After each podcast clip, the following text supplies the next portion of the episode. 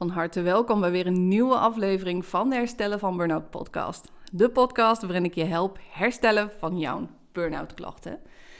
We gaan het vandaag hebben over uh, sporten en met name het opbouwen weer van sporten en sporten en burn-out. Want dat is natuurlijk ook wel iets wat vaak uh, uh, terugkomt, die vraag.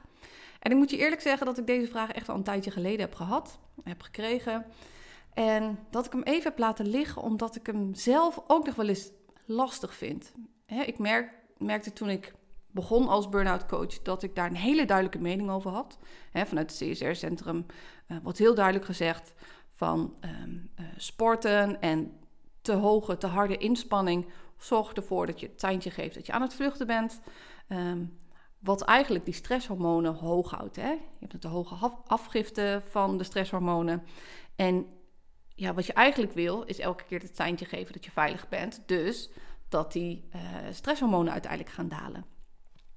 Maar uh, wanneer je gewend bent om heel veel te sporten, is het juist ook heel gezond om wel te blijven sporten. En daarin zat ik altijd een beetje in dubio. Dat ik dacht, ja, wat voor advies geef ik dan?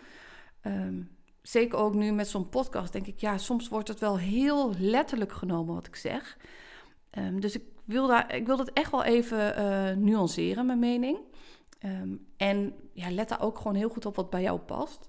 Ik denk dat een van de belangrijkste dingen is dat je gaat kijken wat jouw intentie is met het sporten. Um, kijk, sommige mensen die sporten veel en die zijn ook gewoon echt gewend om veel te bewegen. Die hebben een goede conditie, uh, veel spiermassa. En die sporten gewoon omdat ze het ook lekker vinden. Andere mensen die sporten omdat ze zich willen bewijzen. En het moet steeds harder en het moet steeds beter. Dus die intentie, daar zit denk ik al een heel verschil in. Dus wat ik heel belangrijk vind wanneer je dan gaat uh, sporten tijdens de burn-out uh, klachten. Met de intentie ook om te herstellen. Dat je dus heel goed kijkt naar de reden waarom jij um, aan het bewegen bent. Ik denk niet dat de focus moet liggen op harder sporten, um, dingen binnen een bepaalde tijd gaan redden of uh, mega spieropbouw. Ik denk dat, dat dit een hele mooie tijd is, een hele mooie periode om je relatie met sporten eigenlijk te veranderen. En dat je veel meer gaat kijken naar wat heb ik nodig, um, wat vind ik fijn, wat is een. Um, nou ja, ik denk misschien met sporten dat het ook goed is dat je onder een, hoe zal ik het noemen, een soort van. Uh, lijn komt of zo. Weet je wel, dat je, je moet niet gaan, gaan hijgen en helemaal buiten adem raken. Ik denk dat het goed is om daar een beetje onder te blijven. En misschien dat je dat kan koppelen aan een bepaalde hartslag. Dat je zegt, nou, als ik onder die hartslag blijf lopen of blijf sporten, dan, um, dan geef ik dus niet constant dat seintje dat ik mega op de vlucht ben.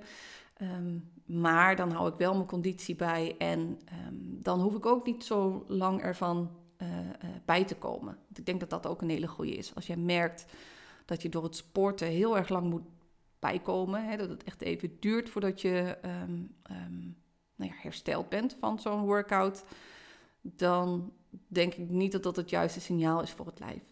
Maar ik denk wel dat beweging echt, echt heel belangrijk is. Dus, die, hè, dus niet alleen focus op de ontspanning en niks doen, maar zeker ook focus op de inspanning. Dus zorg ervoor dat je conditie wel goed blijft.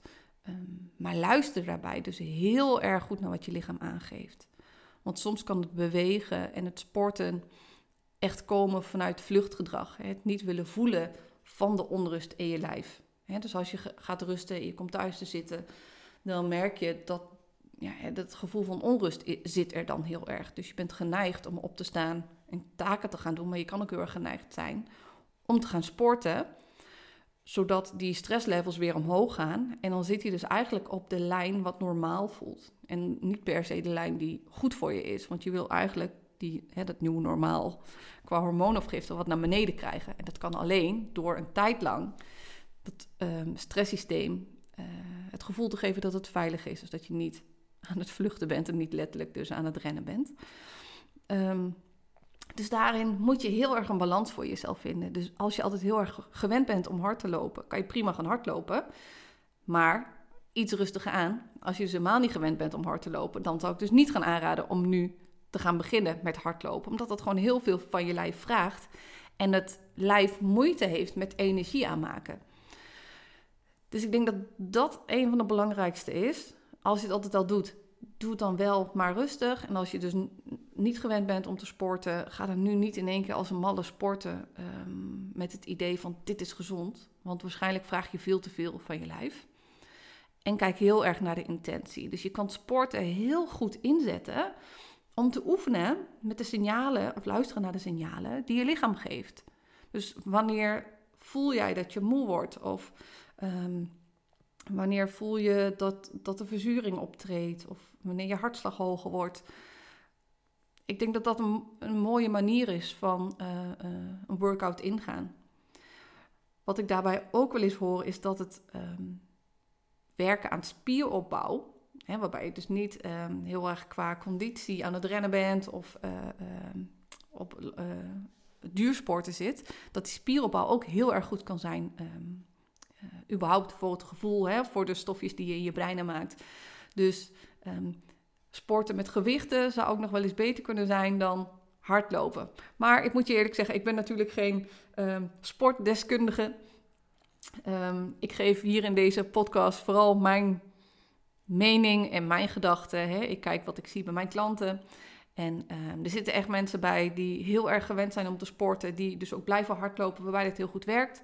Um, maar er zitten ook mensen bij die uh, heel veel hebben gesport en die dat nu totaal niet meer aankunnen. Dus die echt heel rustig aan uh, gaan opbouwen. Dus, dus ja, het is echt kijken wat, wat past bij jou, wat voelt goed voor jou. Hè? Voel dus goed aan dat je het niet doet om te vluchten, maar voel aan dat je het doet uit liefde voor je lijf. En um, nou ja, dat dat uh, dat het vooral goed voelt. En daar dus echt bij leren luisteren naar, naar dat onderbuikgevoel. Dus ik hoop dat dit, um, nou ja, dat je hier wat mee kan. Um, het, is altijd, het is altijd gewoon weer even inchecken. Kijken, werkt dit voor mij? Kan ik hier wat mee? Uh, en geef er een draai aan waarop het ja, dus wel bij jou past. Um, even denken, heb ik hier nog aanvullingen op? Nee, volgens mij niet. Volgens mij is dit hem. Uh, dit is trouwens wel een primeur. Ik heb het net in het begin helemaal niet gezegd. Maar deze aflevering wordt ook opgenomen. Uh, degene die op Spotify luistert, die kan mij zien. Als het goed is, laat hij dat filmpje er ook bij zien. En ik uh, ben ook bezig met alle afleveringen op YouTube te zetten. Dus de mensen die geen Spotify hebben of nou ja, die liever via YouTube naar informatie over uh, herstellen van burn-out zoeken. Die kunnen mij dus vanaf aflevering is het 42 ergens, uh, die kunnen wij dan ook zien. Soms een beetje onscherp, want ik merk dat die microfoon ervoor zorgt dat mijn camera een beetje wazig wordt soms.